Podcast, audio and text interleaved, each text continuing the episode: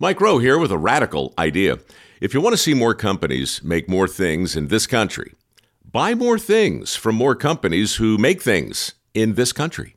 I refer in this case to the incredible t shirts, sweatshirts, blue jeans, and more made by my friends at American Giant. Everything American Giant makes is made in the United States. And right now, you can take 20% off your first order at american-giant.com slash Mike. That's american-giant.com slash Mike.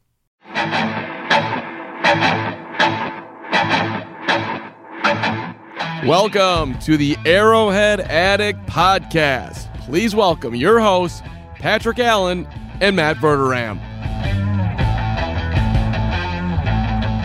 What's up, Chiefs Kingdom? My name is Patrick Allen, and you are here for another edition of Victory edition of the Arrowhead Addict Podcast. I'm joined, as always, by my football genius co host, Matt Verderame. Matt, pretty good, weird Monday afternoon football game. Uh, yeah, yeah, that was uh, a good job by the Chiefs. I said on the last podcast that I wasn't going to go crazy and overreact to one loss against the Raiders. They didn't play well. The Raiders played great. Give them credit. I said if they lost to Buffalo, I would I would have a different tone. Well, thankfully for everyone who's listening, I don't have to have a different tone. They went out. They played well. I thought they did what they should have been doing the last two weeks offensively, which is to say they just said, you know what, you want to play back and drop seven, great. We're going to run the ball. We're going to throw underneath. We're going to cut. We're going to cut you to death with a thousand paper cuts. They did a nice job. Um, kudos to the Chiefs, and I thought defensively they played very well. So it's a big win. Uh, it's a big win. You get a big tiebreaker. You, you know, nice conference win, and you, you move forward feeling pretty good. Very reminiscent of the Houston Texans game. Uh, very similar game plan for them. Yep. And I really just felt like what I really liked was after the game, I heard a few interviews with Patrick Mahomes, and he was echoing sort of what we've been talking about on this podcast really since week one, which was hey, if teams are going to play us like this, we need to be able to run the football, show we can run the football, take the short passes. And now the Chiefs, if they can do that, they're going to start putting teams in a bind eventually if they're just gashing them on the ground. Uh, all right. So we got to talk about Le'Veon Bell. We did a podcast the day that Le'Veon Bell signed, but we recorded before he signed. So we didn't do an emergency pod because I wanted to do an emergency pod, but we had already recorded. And frankly, I felt like we had talked about Le'Veon Bell quite a bit. So I feel like all the content was there for you guys. Obviously, you didn't get to get our reactions right away. We'll give them to you now. Verderame, I, I, I was saying this all week.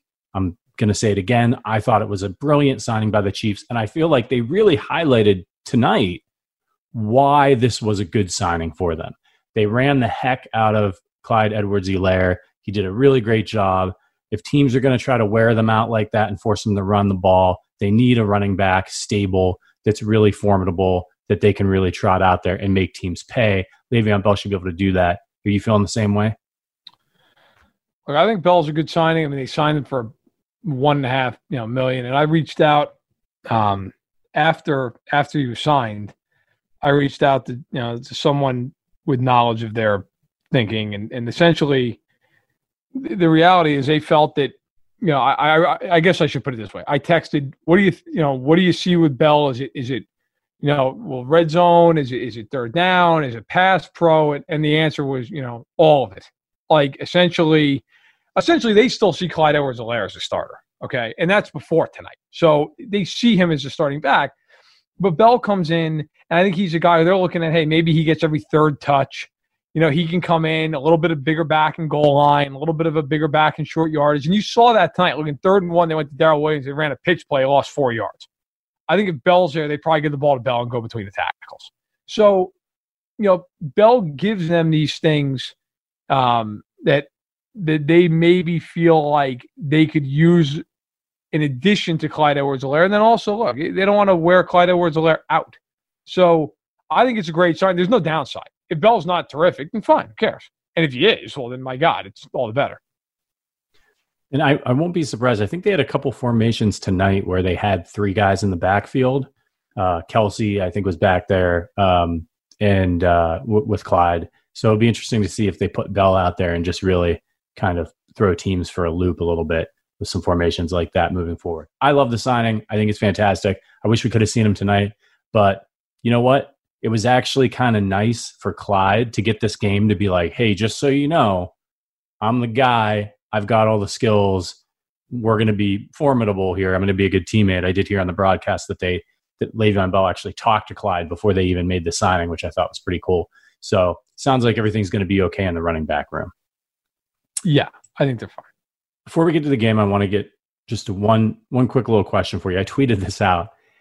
Cole Beasley, always like Cole Beasley, really good, sort of underrated player um, for his teams over the years, doing a lot of underneath stuff. I was looking at him and I tweeted this out. I said, Cole Beasley looks like a guy who's always got a case of Bud Heavy in his trunk. And it got some pretty good engagement. Some people were joking around about the different types of beer they think. What, what, what what's your read on Cole Beasley? What kind of what kind of beers he got back there? Is it Bud Heavy? Uh, yeah, there's a, there's a lot of Busch Light, Bud Light, Bud Lime. Uh, there's Ice House. Ice House. Um, yeah, yeah there's, there's definitely some oldie, some some malt liquor. Um, there's stuff that you would play Edward Forty Hands with your buddies with at college. Yeah. Like yeah. there's no high class beer in there. You're not you're not pulling out the you're not pulling out any IPAs, right? It's it's a, it's a lot of stuff you get a 12 pack on discount for at the gas station. right. I mean, if you just uh, you know if your car broke down and you you happen to stumble into a fraternity house to use somebody's phone, would you be the least bit surprised to see Cole Beasley sitting there with a 40? I'd almost be disappointed if you wasn't. I love it. I love it. Uh, taking the look. Okay, let's get to the game. Chiefs 26, Bills 17. I want to go over our score predictions as we always like to do earlier in the week. I, I didn't know it was going to be a rainstorm, so I think our, our, our score predictions were a little bit higher than than they turned out to be. Matt Connor joined us in the midweek episode last week, editor of Arrowhead Addict. Matt had it Chiefs 28, Bills 24. Verderame, you had it Chiefs 34, Bills 27. And I it a blowout, Chiefs 38, Bills 24. So I, I don't think we, we, weren't too far off. I missed the mark the most, though. Uh, no, but we all got one thing right. The Chiefs won the game. So right. it worked out fine. Real quick before we get into the main topics, are you worried about Harrison Butker? No, but he's got to get his act together. I mean, now here's the good thing with him. They just gave him an extension. So it's not like he's worried they're going to cut him. Like he can he can kick with confidence, but you can't be missing extra points every game, man. Like you just can't. At some point, you got to be. That said, you know when they needed him to drill that field goal, I know it was a short kick, but it was in a driving rainstorm right through the uprights. So I'm not worried. I think it's just a slump, and it happens. But he needs to he needs to get out of his own head a little bit and start kicking these things through again. Yeah, maybe it's just a focus issue. And tonight you want to give him a mulligan because of the weather. Uh, maybe just slipped a little bit. Didn't look like he did. Just didn't hit it too cleanly. But you got rain in your eyes and all that stuff. It's not the best of situations there in Buffalo. But look, the Chiefs play in Kansas City. They're going to need Harrison Butker, bad weather or yep. no, yep. be able to do his thing. And in a game like this, you know, when it got tight there for a while, it you were looking at that point and you were like, "Damn, I, we oh, really yeah. needed that point. My father had comments about that point when it was 23 to 17. He was uh, he was displeased that it was not a seven point uh, game at that at that juncture. Okay, so let's let's talk about the defense and the way that the Bills played the Chiefs. The Bills actually liked to blitz quite a bit, and they really didn't do that tonight at all. They showed blitz a lot, and then they I think they they were using some of that Bill Belichick strategy where oh it looks like we're all coming, and then they rush three guys, drop everybody back into coverage. It didn't seem to flummox the Chiefs too much, but it did seem to on occasion it, it, it helped keep the game close, right? And and and they talked about this on the broadcast if if the Chiefs got to a third down and they didn't, you know, they dropped the ball or didn't convert, it, it, really seemed to help. It really forced the Chiefs to move the ball down the field in a little bit of a painful manner. Do you think we're going to see more of this strategy, Verderame, or teams going to start trying to mix it up? Because what the Chiefs did show tonight was against a pretty good football team, they can run the football, they can play good defense, and you know they can win a, a tight game. So I think that tonight was really important, and not just because they won the game. Like that's great, they won the game, right? That's the ultimate, of course. But that tape now is going to get to their next opponent in Denver and, and beyond that, and teams are going to go, well, do we really want to drop seven the whole game? Because uh, that wasn't pretty what happened to the Bills. I mean, the Chiefs essentially show they can run the ball. And if you're going to win in the NFL, as the Chiefs have done, and you know, obviously Super Bowl champion, you need to be able to win more than one way. You've got to have an answer for when teams start to adjust, excuse me, and do different things. And I, I thought it was important that they ran the ball, and they, I didn't expect them to run 46 times for 245 yards, whatever it was, but, but I thought it was important. Uh, they did a great job with it. So I do think you'll still see it because ultimately teams are going to say we cannot let them kill us with these shot plays that are just 70 yards and in the end zone. And against the Chiefs, look, let's be real. It's all about the red zone and third downs with the Chiefs. That's it. Because teams are going to let them go up and down the field. They're going to. They, there's no, you're not going to stop the Chiefs. There's just not, they have too much talent. You're, you're very willing, if you're the Bills, to say, or any team for that matter, we don't care if you drive the ball to the 15 yard line, kick a field goal to win. So for the Chiefs, it's all about situational football. Red zone's third down. And to their credit, tonight they got down the red zone. They were very good.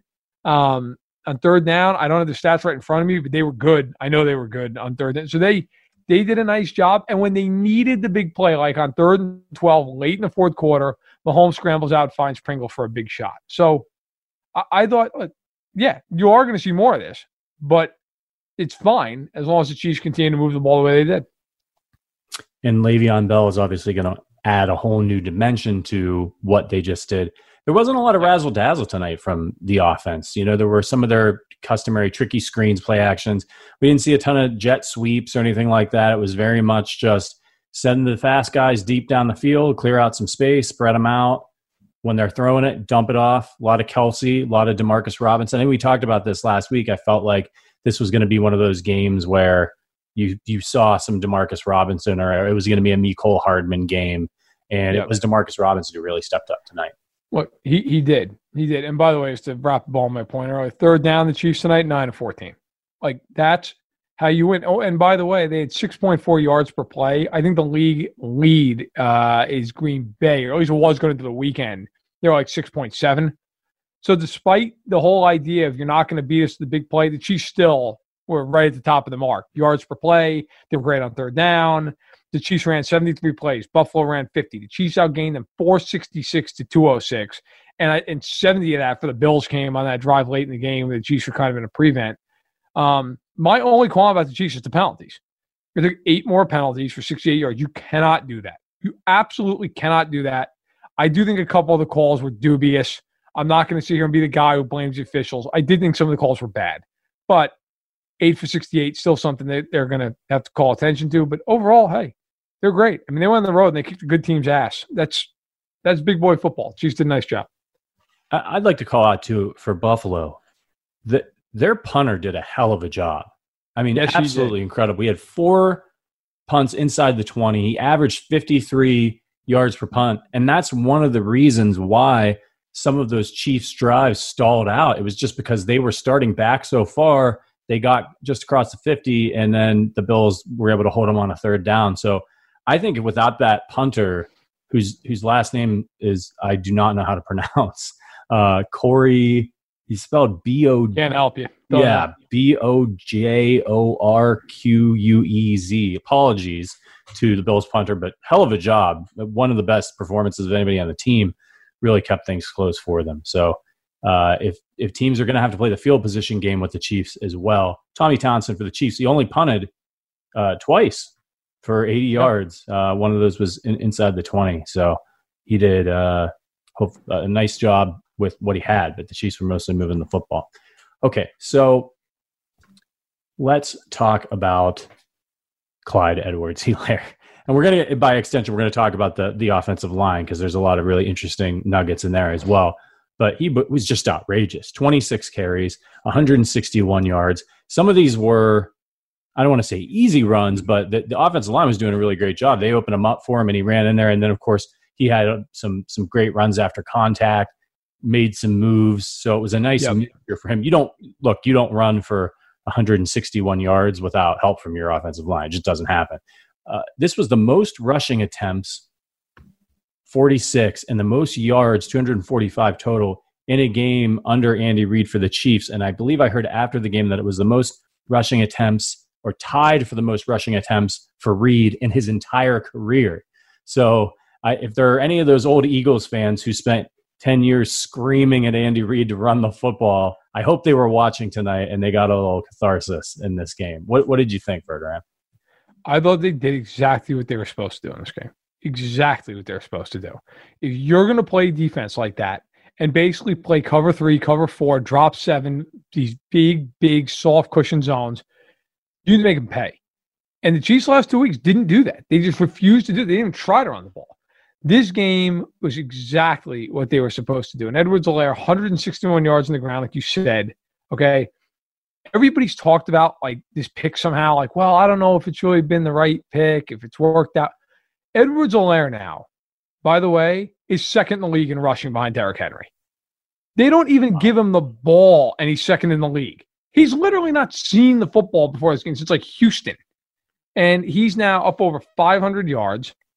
Uh, I believe, if I'm doing the math real quick in my head, I believe he's at 505. I think maybe 515. If I, I, I swear to God, I, I should really learn how to do math. Um, he, yeah, he's the only other guy over 500 yards in the league. Derrick Henry's got 588. I think That's they it. said he came in in 10th in the league. He came in 17th. Oh, 17th. Wow. Yeah. Now, obviously, everybody else, you know, a lot of these guys play the game more. But I mean, you know, he's second now in the league in, in yardage. And by the way, as far as how many attempts he has, I mean, he now he had 26 carries tonight. Okay. So all told, he's got 107 carries, which by the, shocks me is third most in the NFL. I am shocked by that, that he has the third most carries in the NFL. But he's second in yardage. I mean, the kid has done a great job. And and Joe Mixon has more carries than him. He's 119. He's 3.6 yards an attempt. He basically has the same amount as Josh Jacobs, who also has 3.7 yards an attempt, 3.6 rather. Edwards-Helaire after tonight's over five.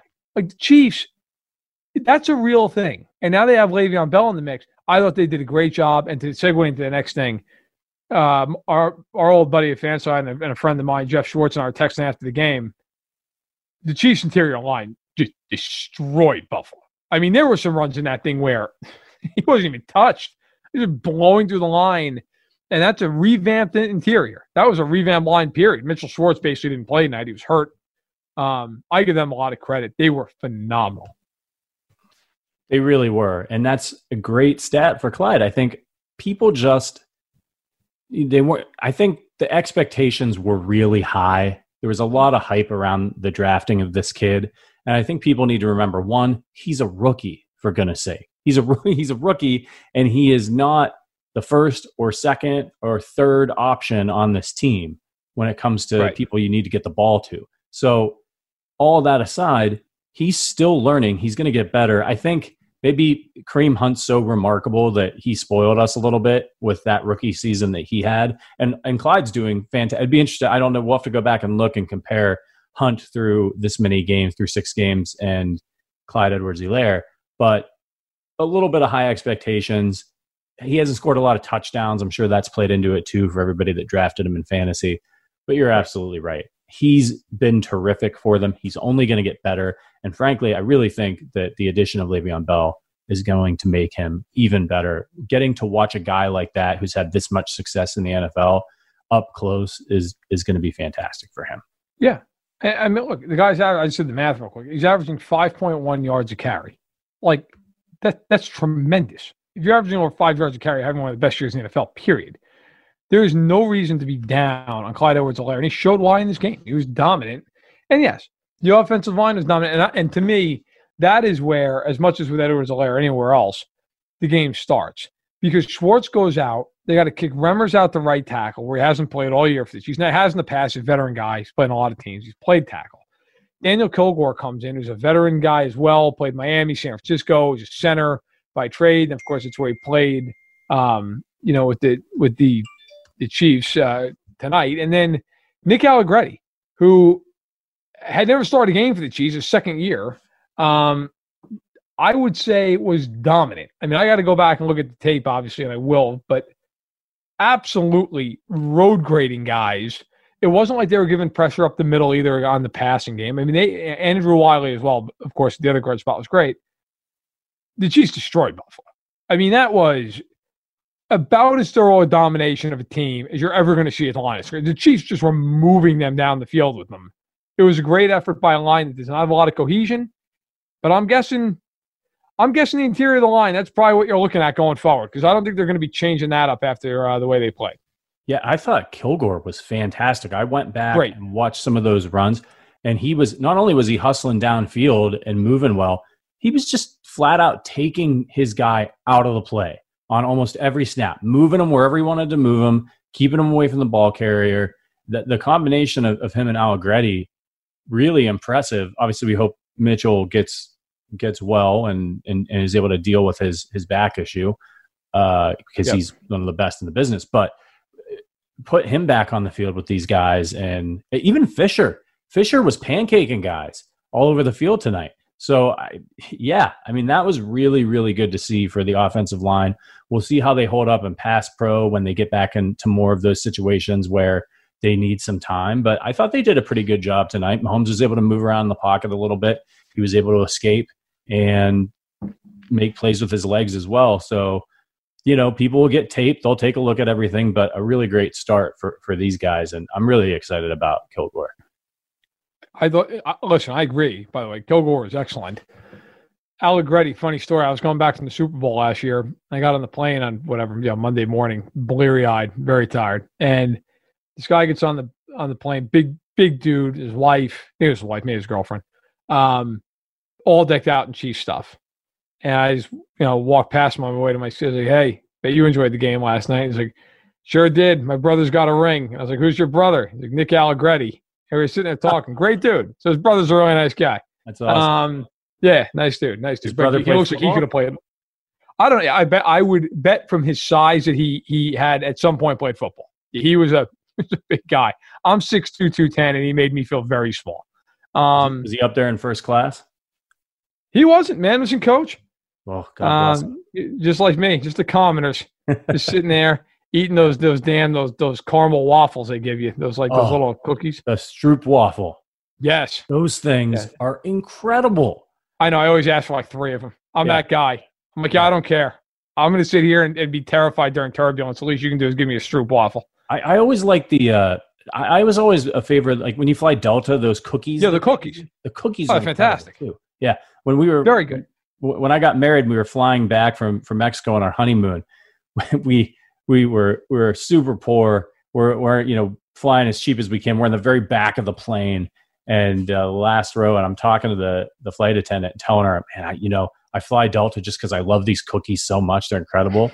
And then like right before we deplaned, she comes over and she just she's got like her apron and she's holding it out and she's it's filled with the Delta cookies. And she, oh, it's amazing. She said, she said, shh, congratulations on your on your marriage and she just dumped oh. them on my tray table it was incredible i had them probably happier then than in your wedding That's, it was it was it was incredible I, I, I won't say this don't don't anybody tell my wife but it was top five in the in the list of memories for me uh, before we get back to Jesus, I think the the fan, you know, obviously I'll be listening football fan will enjoy this.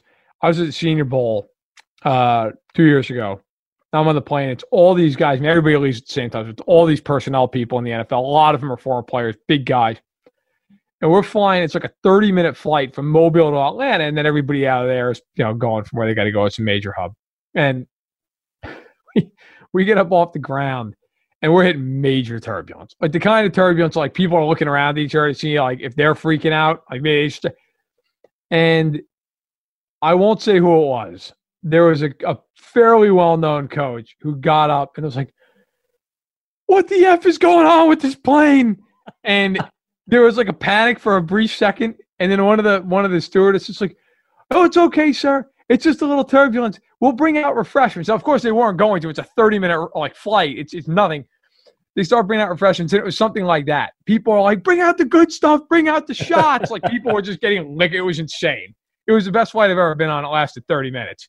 But we walked out of there with cookies and, and, and pretzels and sodas and, and, and alcohol. It was fantastic. I'm not. I'm not. Look, I know you're not going to say who the coach was, but was he by chance wearing a hoodie with no sleeves? no, no. I'll tell you after the show. Yeah. Okay. But it, it, will make sense immediately. It was someone who you'd be like, oh yeah, that makes sense. Um, But it was I remember being like, "Oh my god!" Like I thought he was going to go postal, and Yeah. then I think I think so did Delta or whatever flight we were on, and they were just like, "Okay, okay," and they just brought out like everything they had in the back of the plane.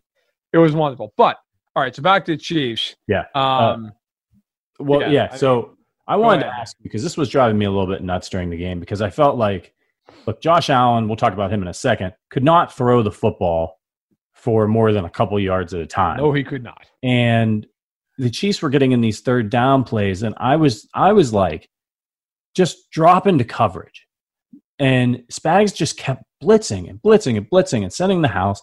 And Josh Allen's a super mobile guy. It's the one thing he did well in this game was move around and run the football. And I, it was just driving me crazy because I, they were converting on these either they were converting on third downs because he was running or he would complete a pass, or he was we were putting so much pressure on the DBs because they were back there on an island and they were getting some penalties, and that helped keep a lot of their drives alive. So I wanted to ask you, do you think Spags blitzes a little bit too much when he should just drop into coverage? I don't. I like I like aggressive defenses, and I think I thought he did a nice job mixing that up tonight. I do think you know there are certainly times where you say, okay, you know maybe you want to drop there. It's third and eight, make him throw into coverage. I, I think it's to each their own, really. Um, I like it though. Maybe it's all those years of watching Bob Sutton play cover two, and it just made me want to jump off a building. So the fact that Spagnuolo blitzes, I enjoy it. But yeah, I think there's an argument sometimes. Like this week when they played Drew Lock, I would argue that I want him to blitz like half the game. I don't care. Go right at him. Go right at him and make him make a quick decision. Um, and I think that kind of was the thought process with Allen. On one hand, he's got good weapons and he can run. So if you blitz, you run the risk of him getting out of the pocket or or, or somebody winning a one-on-one matchup. On the other hand, though, he's a young guy who is prone at times to throwing balls where he shouldn't and trying to extend plays and taking a huge loss. And so I understood, I think Spagnuolo's thought process was look, if we can get him to make one big mistake, we win. And to be fair to Allen, I mean, he threw the pick late when it was over, but he didn't make the big mistake, but he also didn't make the big play. And in, in, in, in essence, if I could say it, it essentially was one and the same. The play that bugged me the most was on the pass interference call on Ward that led to a touchdown on third down. I think, and I know Spags is he's in the game flow and all that stuff, and he's maybe not looking at the box score. But at that point, I really just wanted them to, hey, hold them to a field goal because the Chiefs are moving Right. the football. I agree. Don't, don't give them a chance to get the touchdown. I, I agree with you. I like that he's aggressive, and it worked really well against Lamar Jackson. Not as not as well against. It didn't work against Justin Herbert. I mean, God bless that kid. He's. I, I'm really enjoying watching him. Other than the fact that the Chiefs have to play him again this year, but he's really cool under pressure. He's really something special. Uh, yeah, he is. Herbert Herbert's going to be a very good player for a while. He's he's got all the tools. Yeah, he certainly does. Okay, so defensive penalties in the secondary. Let's just touch on it real quick. Are you are you concerned? It seemed like they're going after Breeland a lot, which I thought was kind of interesting. This is kind of the second week in a row, and we're getting some penalties back there. Is this just part of the natural flow of the NFL? You're going to get some pass interference calls. Teams are going to take some shots on you, or do you think they're really missing L'Jarius Sneed? Well, I think it's a I think it's twofold. Look, it is a little bit of the flow, and again, I have a visceral hatred of the guy who's like, "We lost the game because of the official." Shut up! You lost the game because your team's not good enough that on that given day. But I will be the guy this week that says I thought some of those penalties were very borderline penalties.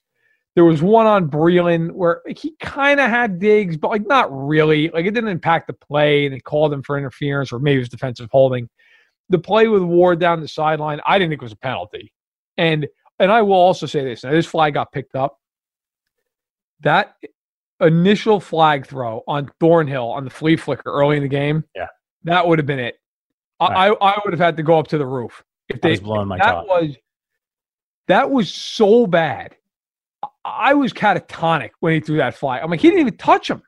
So look, now that said, the Chiefs do have to be better with the penalties. Okay. There's still too many. And the Chiefs have to understand one thing. I think they do understand this. The only way they're losing is if they beat themselves. They are so talented and so well coached. They can make a few mistakes and win the game. the thing is they can't make the killer mistakes, and they had a few big penalties. I do think though they are missing Sneed. Sneed was a revelation when he played. He was tremendous, uh, and, and so when he comes back, he gives you another corner, more depth. And I'll, I will say this to, to wrap up: Fenton has been phenomenal, phenomenal. Like you never hear Rashad Fenton's name. You know why? Because nobody throws at him. Rashad Fenton, you go watch the tape. Rashad Fenton is like a blanket. It's unbelievable. Nobody gets open on the guy. I I thought their secondary was very good tonight. A little grabby at times. Um, and they will get Sneed back here fairly soon, and that'll be a big boost. Um, but I, I loved what I saw for the most part. I thought the Chiefs played very well against an offense. It's been very good this year. And they did a really nice job on Diggs, which was the guy that you needed to stop. So yes. if that was goal number one for the defense, and I think it was, mission accomplished. Okay, so we talked about Josh Allen earlier, so I'm going to skip over this note. He's just not, it wasn't good. He wasn't good. He's had a good season. We'll see, but not a great showing for him. Let's go to my favorite segment. It's earning their arrowheads. So we had a quite a few people I felt like earn their arrowheads tonight. Top of the list, Clyde Edwards-Helaire. I think that's a no-brainer. Travis Kelce, who we haven't really talked about a lot tonight. Another terrific game from him. I believe he led the team in receiving, two touchdowns. How about that that touchdown catch by him in the end zone? It was also a brilliant throw by Mahomes, but the sliding catch that he made late in the game to to get a first down. Great catch. Whew. And to keep his fingers under that ball. I mean, it was literally all the room he had was his fingers, or that's an incomplete pass. Yep. Really terrific job by him. Patrick Mahomes earned his arrowhead. Uh, not a flashy game from him as far as putting up crazy numbers. But again, this was a game where it wasn't the game for Mahomes to to chuck the ball over the yard. It was the game to take the yards that the team was giving them. And he really did a nice job when they needed him to make plays. He made the plays. He got out of the pocket, made a really great throw to another player who earned his arrowhead, and that's Byron Pringle. Not out there a lot, not a, a, a crazy threat as a wide receiver, but what he did on that play where he had that big catch was he kept moving. His route didn't work out. He was on the other side of the field. Mahomes was running to his right. Pringle just left his guy, ran across the middle of the field, got open, first down play. Uh, that's why a guy like Byron Pringle is still on this team, right? Yes, absolutely. And I got to tell you, I'm a Mecole Hardman fan. Mecole Hardman's getting to a point here. I put up a shut up a little bit. I mean, he didn't get the ball once in this game. Uh, was targeted one time. Pringle, two catches, 46 yards, two targets. Guy made plays. Kelce, you mentioned five catches, 65 yards, two touchdowns. Robinson actually led the team in yardage. It surprised me. Five catches, 69 yards on six targets. They they went to him a lot. I think it's pretty obvious at this point. Robinson's his third receiver. They trust him more than they trust Hardman. But I thought the Chiefs were very, very good um, and distributing the ball and moving it around. I will say this: if Nick Keizer never gets another target, that's fine.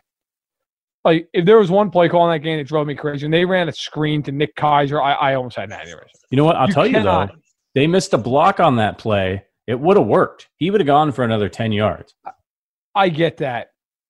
I don't ever want Nick Keizer having the football ever. Sure. And it's nothing against you personally, Nick Keizer. There's just a million guys on this team I'd rather be getting the ball to. Give so, it to Sherman. Well, man's on the COVID list, but yeah, normally oh, give right. it to That's right. Yeah. Yeah. He, and by the way, to clarify that, the COVID list doesn't always mean he has COVID. He could have been near somebody who was exposed and it tested positive. Got it. Um, but no, listen, I think those arrowheads are, are you know all correct. I think uh, for me, and, and my, my old man who listens to this actually want he told me to toss this on there for him. His arrowhead goes to the offensive line, which is phenomenal. Yeah. I think that's fairly obvious. They were great. Um, mine actually goes to a guy we talked about earlier and kind of asked a question about is Spagnuolo. They busted a bunch of coverages last week. They didn't play well. I always think it's a sign of a great team and a great coach when they make those corrections immediately and they bounce back. And tonight, they played a team that is an explosive team, and the Bills look nothing like an explosive team. The Chiefs throttled them the whole game. That even when the Bills moved, other than the one drive late in the game, it was very hard for them to move. It was not easy. It was not quick. They couldn't run the ball at all, which is impressive considering that they've they've been a team. Even though they've struggled to run the ball, the Chiefs have struggled to stop the run. Well, tonight, 23 carries, 84 yards, 3.7 yards a carry, which is right in line with what the Bills have done all year. but obviously not in line with what the Chiefs have been giving up. Did a great job. No no touchdowns on the ground. Um, I thought Kansas City did an awesome job, and I thought Spagnuolo was at the tip of that spear. Yeah, and I want to add Taco Charlton to our list because I feel like he's just been a really nice pickup for this team. He gets in there, he gets pressure, makes some nice plays uh, in the situations that he's put in. Thought he did a nice job tonight, and of course, got to throw one out to Dirty Dan, just because it, it, you know it was a it wasn't the just the fact that he got the interception, but uh, my wife turned to me and she said he looked like Kelce on that play. He went up one handed and snatched that ball and made a pretty pretty difficult catch. So I got to give it out to Dirty Dan. Maybe he can get some run as a, a, seventh or eighth receiver. What do you think? I, I thought it was a hell of a catch. It cracked me up. The Chiefs tweeted out or maybe put on Instagram or something afterwards where clearly Breeland was going to pick it off. It was going right to him, and Sorensen stuck it up and robbed it. He totally stole it. Yeah. So yeah. I'm sure I'm sure they're laughing about that getting on the plane tonight. But hey, you know, hell of a play. You seal the game. You take care of business. And Sorensen's got a penchant for that. Did it last year against the Chargers. Uh, you know, he, he's got a little bit of a habit of doing that. So hey, kudos to him. Nice play and good way to end the game. Dirty Dan often is in the right place at the right time, and that's why he's on the team. Okay, the Chiefs have now beaten the New England Patriots, who, granted, not the same New England Patriots, but don't count them out ever as long as Belichick's there. They've beaten the Ravens handedly. They've beaten the Bills pretty handedly. Safe to say, game against the Raiders, aberration. Yes. Yeah. And I do say say last week. Like they just I'm not a big, you know, guy swear on the podcast, but like shit happens. Sometimes it really does. Like it honestly, I know people don't like to hear that because it doesn't answer questions. You talk to anybody in the NFL, like they're not. I'm not saying the Chiefs were thrilled about it. I'm sure they were annoyed and they made corrections. Obviously, they came out and played much better this week, but the other team tries too. And if you don't play well, it happens. The Chiefs, I, I, I never worried about that game. The defense has been excellent five out of six weeks now. The offense has been very good most of the year. And now I think, you know, we'll maybe get a little bit into this either at the end of this or next next show in a few days. But now the Chiefs, to me, emerge from the hard part of their schedule. They played the Bills, played the Ravens, they played the Chargers on the road. I know the Chargers are one and four, but the Chargers are better than that record. They beat them on the road. They beat New England. I don't care who the quarterback was. You beat Belichick. Now you get into a part of your schedule. You look at their last 10 games of the year, they are going to be massive, prohibitive favorites in eight of the games, including their rematch against the Raiders, by the way, which is off a bye on Sunday Night Football. Um, the only two games they're not going to be huge favorites in is at Tampa and at New Orleans, and they might be favored in those games. So now you got three more games for the bye at Denver, home to the Jets, home to the Panthers. I mean, the Chiefs take care of business. They'll be eight and one. They got through the hard part. Now they got to roll. Now they got to start to separate here and, and, and put their foot on the gas for that one seed. Yeah, Panthers definitely the hardest game coming up before the bye week. I'll tell you what, if they run the ball, the Jets are so bad, and Le'Veon Bell is going to want to prove a point in that game. I mean, it could get ugly. They might run for 400 yards. I watched. I've got Myles Gaskin on a couple of my fantasy teams, so I watched a good bit of that Miami Jets game. Also, by the way, hats off to Miami. Uh, much better than I think anybody would have thought that they would be, but they're playing really hard and they've got some talented guys there. But he was running all over the, the Jets. Just it's like they're a it's like they're a minor league football team or a college team or something. I mean, it is bad. It is going to be really, really, really bad when the Jets come to Kansas City, unless something a miracle happens in New York. The Chiefs will do things to them that should put that game behind a pay like a pay per view wall. yeah, that game. That's the kind of game that I and I have no idea if this is realistic. But if Andy Reid has a beef with Adam Gase or, or Gregg Williams, and he just decides, you know what, guys, we're going full throttle for 60 minutes, they'll beat them by 50 points. I'm not even kidding. They'll literally beat them by 50 points. They'll kill them. But is there, is there a chance that Adam Gase, if he's still around, gets fired at halftime of that game? If I was Adam Gase, I'd fire myself before that game. I mean, that is. By the way, their next game is the Bills. So the Bills and the Chiefs. Yeah, they're gonna get they're gonna get a very pissed off Bills team in MetLife Stadium, and then they come to Arrowhead. Good luck. Yeah, it's gonna be gonna be bad. Okay, let's get to our fan questions, which, by the way, these came on Twitter tonight. You can always leave us a review on Apple Podcasts. We really appreciate when you do that. It really helps yes. us find new listeners. And please, in your written review on Apple Podcasts, leave us a question at the end. We will guaranteed uh, we, we will guaranteed to answer that. I need to go back to grammar school there. It's been a long day. Um, we will answer your question. So please help us out with those reviews over on Apple Podcasts. All right, we're going to go rapid fire here for the Twitter mailbag. First question comes from Brian Foss. That's at Brian underscore Foss. He says Andy seems to go full throttle in September with the playbook, then dial it back in October. Is this an actual pattern or am I imagining things? This is true, right? The Chiefs tend to not lose in September, look a little shaky at times in October. Is this just teams get some tape? Adjustments get made. This is something that happens getting to the midway point of the season. Yeah, I, and I think that's what it is. Look, the Chiefs just don't typically have to adjust in September because they're killing everybody, and then you know teams adjust to them. Uh, I just think a lot of it is Andy early on. I mean, they've got all these plays he came up with during the offseason. They run, no one's ever seen them, and then the Chiefs adjust back. Um, but I, I, don't I don't think it's anything more than that. I think that's that's why you kind of see that rhythm with the Chiefs, the way the seasons have broken down under Reid. Next question comes from our coworker here at Fansided, works over at fansided.com. Mark Powell does the night shift over there for us.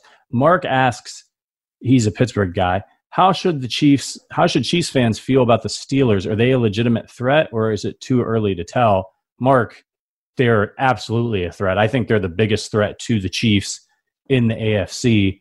Uh, thankfully, the Chiefs don't have to play them in the regular season. That could work out for them or against them, depending on how some tiebreakers work out.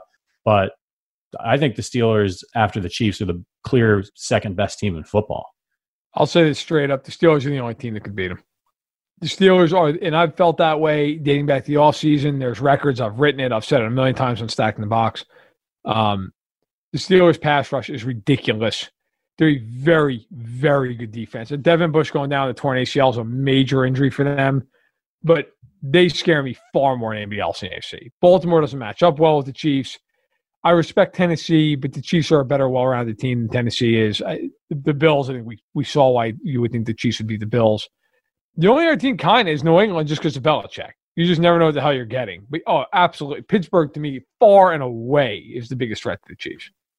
Absolutely. Next question comes from Luke Townsend. He's at at L Townsend 10. Luke asks, who will be wide receiver one in 2022 and why is it Byron Pringle? Uh, Byron Pringle is, doesn't want to go away. Man wants to stay on the team. He's got dreams. All right, let's go to the next one. Um, this one comes from Hunter Erickson. He's at, at Hunter underscore ER115. He says, It's tough and touchy subject, but what happened to Mecole? Is he a trade candidate this deadline, or would it be more likely this offseason, right? Or do you think the Chiefs give him year three, especially if they bring in a wide receiver in the draft? We talked about this earlier, but I mean, are they going to trade him? I don't think that's something that they would consider. Do you? No, I don't think they're going to trade him. I don't think they'll trade him, but I do think we're getting to a point here. And Hardman's talented. Look, Hardman had a good rookie year. Okay, this isn't. I don't want to make it about whether or not Hardman can play in the NFL. He can play, and I know people bitch and moan that they didn't draft DK Metcalf. Look, no team hits everything. Hardman's a good football player, but there's something going on. That's something I'll, I'll, do a little digging on here this week. Is, is it more about the playbook that he's not totally comfortable with it? Is there a nagging injury going on? Is is it Mahomes just just trust Robinson more because he's been with him a little longer? I mean, all those things come into play. But the Chiefs do need more from Hardman. But no, I do not think he'll be traded. And as far as 2022's number one receiver, I, I think it'll be Mr. Tyreek Hill. Uh, and I mean, I, I know he's not signing what he signed maybe through that year, if, I, if memory serves his last year. I think he'll be the number one. I, I don't foresee him going anywhere for a while. Next question comes from Eric Williams at underscore red cow. Eric asks thoughts on Byron Pringle. A lot of Byron Pringle questions tonight. Should he play more in Watkins' absence? Seems like Hardman isn't doing much, and he isn't doing much when given the chance. Eric, I look. Byron Pringle's a, a nice player, special teams guy, right? Fill in, but I still think if you're choosing between Hardman, just on raw talent alone, you want Hardman out there. I think he creates problems for the defense that maybe Pringle doesn't. Now, does that mean that Pringle shouldn't maybe get rotated in a little bit more if he's if he's running good routes and making things happen? Yeah, but like he's been around for a while. He's had a couple games here and there where he's looked good, but there's a reason why he's behind Tyreek Hill, Mecole Hardman, Sammy Watkins, and Demarcus Robinson, right? So I just think it's on another team, maybe he's a, a nice fourth or third receiver, but on the Chiefs, I think it's going to be hard for him to get playing time. Do you agree, Verderame? Yeah, I do. It's going to be hard, but I will say though, Byron Pringle, I'll give him a couple things. The guy's great on special teams, and whenever they throw the ball to him, he catches it. Like he's dependable as all get out. So I do agree. Look, Hardman just has more raw ability, as, as you put it. I think that's fair. I, um, but Pringle's valuable. Pringle does add value. That's why he's on the team. That's why he plays a decent amount. He plays every snap on special teams, and he'll he'll play with Watkins out. So I wouldn't give him a ton more time, but I don't have a problem with him rotating in. He's done well. Whenever he's been given the opportunity, he's he's answered the call. Curtis Hines at Curtis Hines five asks, was it Clyde the O line or the defense that made the run work? I think it was a combination. There were a lot of runs where he had huge holes, but my most impressive moments for Edwards-Helaire was the runs where he had early contact and he still gained four or five yards. Those runs to me, like, and I, okay, he's not like Jamaal Charles because Charles is totally different style of runner. But the one thing I always loved about Jamaal Charles, everybody points to the 80 yard runs and all stuff. I always appreciate with Jamaal Charles that he turned a one yard loss into a three yard gain. There is so much value in that.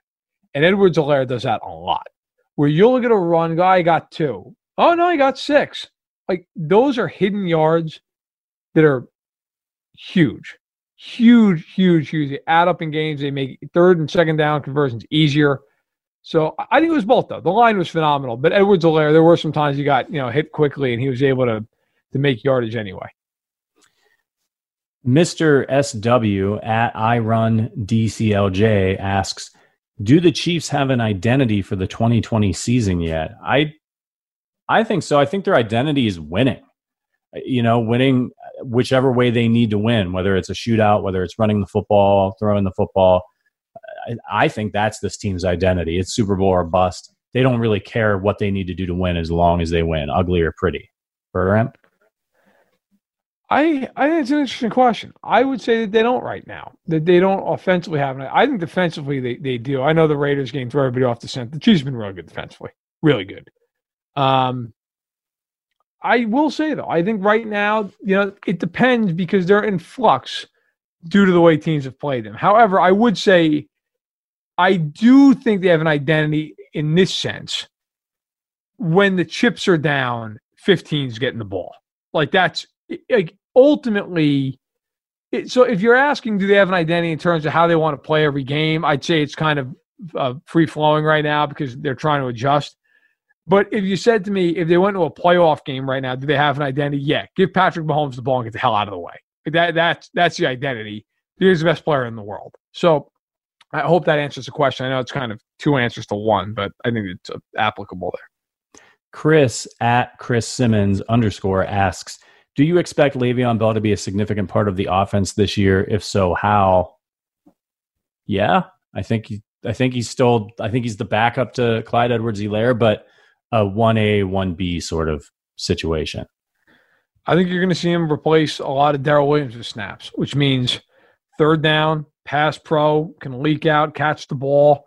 Uh, I mentioned earlier, my understanding is they, they think he can add to in red zone and short yardage as well.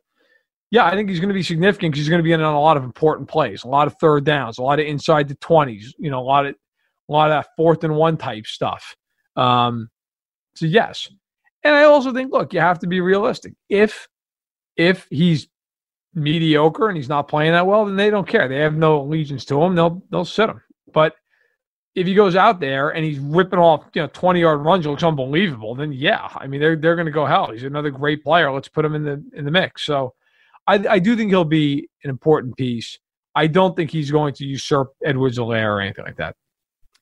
Keith McLean of the Clan McLean, he's at the Clan McLean, says, Will the NFL defenses ever not play the pass with Mahomes at quarterback? No. No. No. And if they do, it's absolute suicide. Yeah. Uh, no. Teams, the Chiefs could have Barry Sanders and Walter Payton's love child, and it, it would not matter. Like teams are just, that's great. Run the ball. Please run the football. it, did no at no point with Mahomes back there are you going to be going, ah, let's let's take away the run and make him beat us. That's a, that's a damn sure way to get fired. Yeah, that is. Yeah, well, it's too bad they don't get a chance to play Romeo Crennel and the Texans one more time. Oh my God! That. By the way, uh, speaking uh, of that, uh, we're recording this on a Monday night. Obviously, uh, the Cardinals are up twenty-eight to three on the Cowboys. Nice game. Ah, so that uh, Andy Dalton thing didn't work out for him. It's not been great. It's not yeah. been great. Uh, Susan Kuiper or Kipper asks at Susan Kipper, what why the shift to the run heavy game? I love that we have a run game now, but expected more balance. I think we talked about that during the podcast tonight, Susan. You know, it's just the Chiefs are reacting to what the defenses are giving them, and if they're going to drop, you know, everybody but three linemen into coverage, yeah, the Chiefs can still try to throw the ball if they want, but there's going to be plenty of room to gash teams for six, seven, eight yards a, a carry, which is what we saw tonight. So, uh, you know, I think we're going to see more of that. Some teams are going to we're going to get deep, stubborn defensive coordinators where they're to, they're still going to try to blitz like we saw with the Ravens. Some defense coordinators are going to try to mix it up more, make it hard on Mahomes. I think the teams that are really scared are going to do what the Bills did, what the Raiders did, which is just not blitz, drop as many guys into coverage as they, as they can, and try to extend the game. Yeah, and I, I think that's true. Look, the Chiefs ran the ball because that's what the defense dictated. There was nobody in the box. They were dropping seven immediately. So it was essentially a five on four power play. And the Chiefs just said, fine. You want to do that? Fine. We're going to run you over. And they did. Um, the easiest way to get back to the quote unquote balance where you're you know 50 50 is keep doing that. Teams are eventually going to come up and then the Chiefs will hit them with huge shots.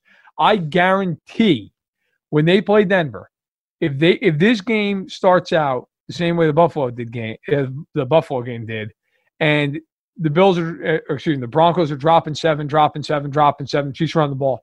There will come a point in that game with Vic Fangio where they will come up and they will bring pressure, and believe me, the Chiefs will hit them for a massive play over the top. The Bills, they never broke. They stayed in that defense, and the Chiefs bled them to death. After seeing that 60 minutes on film, Denver might try the same approach, but they will not sit in that for 60 minutes. They can't. They know that they'll lose. They don't have the offense Buffalo has. So I, w- I would expect more balance this coming week, but I do think the Chiefs were prudent to run the football. And it has an effect on these defenses. When you run the football on somebody, we saw it at the end of this game. Demoralizing. The, the, the, yeah, they were getting they were getting personal foul penalties because the the Bills defenders were just pissed off. They'd had enough, and that worked to the Chiefs' advantage. So it's just going to be difficult for for teams to take that for for 60 minutes. And you're right. Then the Chiefs are going to make plays. Okay, uh, Excelsior mindset asks, can we petition for Troy Aikman to not call Chiefs games? I like Troy Aikman. I think he's fantastic. I don't, I don't get that one. You know what? First of all, great Twitter handle, elite Twitter handle. Second of all, and everybody hates every announcer. You all can't stand Joe Buck. Oh, he Joe Buck's terrible. Oh, Troy, Troy Aikman's terrible. Oh, I, I can't stand J- Jim Nantz. He's terrible. Every time I tweet out who the announcer pairings are for the Chiefs games, I, I get just flooded with a deluge. Oh, I hate that guy. They're fine. They're yeah. fine. And let me tell you something. Okay, when I was in college, and I, I've I've met Troy Aikman, but I've never had a real long conversation with him. But when I was in college, I worked as a local utility for ESPN Monday Night Football, just just to say that you know, if they came. I, I went to school about three hours from Buffalo. So if they went to Buffalo, they went to New England, they went to you know uh, some of those stadiums up there. They would call me, and I'd go, and I would essentially be a gopher. Right, I was a 19 year old kid. I got paid. I got to be on the field during the games. It was awesome. And so one game, actually at, at Buffalo, I'm sitting in an ESPN trailer, and it's me and Steve Young. And Steve Young's just sitting there watching the game on a flat screen, waiting to go on do the post game show nobody like if you've never been with one of these guys, and I don't say this as a as an insult to anyone. It's just it's you have no idea how smart these guys are about football. I was sitting there with Steve Young, and I'm 20 years old, and I think I at least know a little bit about football. The Cowboys, it was a Cowboys Bills game. The, the Cowboys would come to the line of scrimmage, and before they'd even get set, Young was like, he's going to take a five step drop, and he's going to throw it right there. And he's going to get picked off because Buffalo's in a cover three and they're they're lurking in the. And I'm like, what is he talking? Swear on my life, it's exactly what happened. Guy picks off, runs back for a touchdown. That must have happened 25 times watching that game, where he was just like, "This is what's going to happen." And he's going to get eight yards, and it was like the guy. It's like Steve Young was watching it like a minute ahead of me. It was unreal. So I enjoy Troy Aikman and I'm gonna yeah any any of those guys want to impart any knowledge, I'm all for it because they, know more about football than I could ever dream of. Chris Hill at Chris Hill 44 asks, "Help me fix the Bills." This is a good one.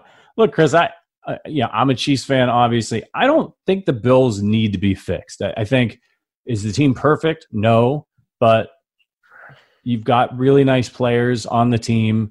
You got Stefon Diggs, some good pieces on defense probably going to make playoffs, very well may win the division. And to his credit, Josh Allen has improved each year he's been in the league so far. So if he's able to continue that, if he's able to continue to defy the odds and improve as a passer and utilize his athletic skills running the football, I think the Bills will be just fine. I think they'll be a perennial playoff team. I'm not going to answer this seriously because Chris Hill is a former sweet mate of mine in college and a good friend of mine. And so Hill, I don't I don't care. Yeah, your Bills are fine. Hill, Hill's Hill's a damn good guy. Great dude. Lots of fun, man. We we uh, lived together for a year. I've stayed friends since, and uh, die hard, die hard Bills fan. A lot, uh, the kind of fan who was there through like JP and Losman and would go to the games and sit there and freeze to death. So, Bills are fine. Don't worry about it, man. They will. They will be just fine. They get the Jets this week, so all's going to be good in about six days. yeah, they'll be back on the winning track run it back season at CSHER underscore 13 asks, why is Ben Niemann still on the team? I think we I think we get this question every week because they don't have anybody else. Yeah, I mean, look, man. Yeah, like I'll, I'll say, you know why? In all seriousness, because Steve Spagnuolo trusts him. He said that once in a presser.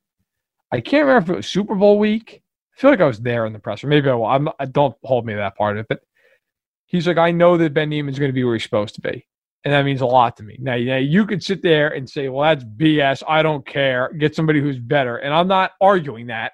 I'm just answering your question. That's why they trust Ben Niemann. I will say, though, yes, it's time, like, not that Damien Wilson's Mike Singletary, but like, play Damien Wilson, who, by the way, had a truck stick on Devin Singletary one time in this game. Oh, my God, he hit him in the next month. But Willie Gay, like Willie Gay's got wheels. Like I know he's a rookie, he's probably prone to make mistakes. That's why he's not going to see a ton of action yet. But I, I agree. Like Niemann, Niemann is the classic special teams guy who needs to be the special teams guy. Championship swagger at Brandon four two two asks, "Why is Carr a better quarterback than Jackson, Herbert, Watson, and Allen?" He's not. Good for but he looked like it, didn't he? Yeah it helps when guys are running wide open down the field if you're yeah. an NFL quarterback. It uh, helps when you're in cover three, and then all of a sudden one of the cover three guys just decides to blitz. Yeah. Like that's that's never good. Yeah. Uh, DJ asks at Derry Frankie, why did they go run heavy? Because the Bills let them do it, and it was they working. Dictated it. Yeah, they dictated. it. And our last uh, last question comes from boat captain one at captain C Columbus 92. Be careful there. Uh, yeah. not, not a, not a popular guy. Uh, will Darwin Thompson 34 be cut this week? I, I know that question comes because Bell's going to be on the roster. Yeah. No, he's not going to get cut. He's not going to get cut. I, I think uh, I mean, absolute worst case scenario, they they'd put him on the practice squad, but they'd probably risk losing him because some team would sign him full time. I, I don't, I do not think he'll be gone. No, who do you think? I'd be, I'd yeah. be very surprised. I'd have to look at the roster off top. I'm so fried. Uh, DeAndre Washington is he on the is he on the active roster right now? I think they did promote him from the practice squad. Yeah, he is right. I think I think he was an active tonight. So, uh, I just I'm just looking up real quick, so I want to give an honest answer. Uh, inactives tonight. Yeah, I think I think he'll just be sent down. Yeah, uh, or, or or outright released. I do not think Darwin Thompson's in any danger of being cut. He had a nice run tonight. A couple nice plays. Listen, yeah. he's fine. Yeah, he's fine. Second year kid, he's okay. All right, everybody. I think that's it for us tonight. The Chiefs move to five and one. They're looking good, especially given their upcoming schedule. No serious, serious injuries tonight. Keeping an eye on Mitchell Schwartz is back.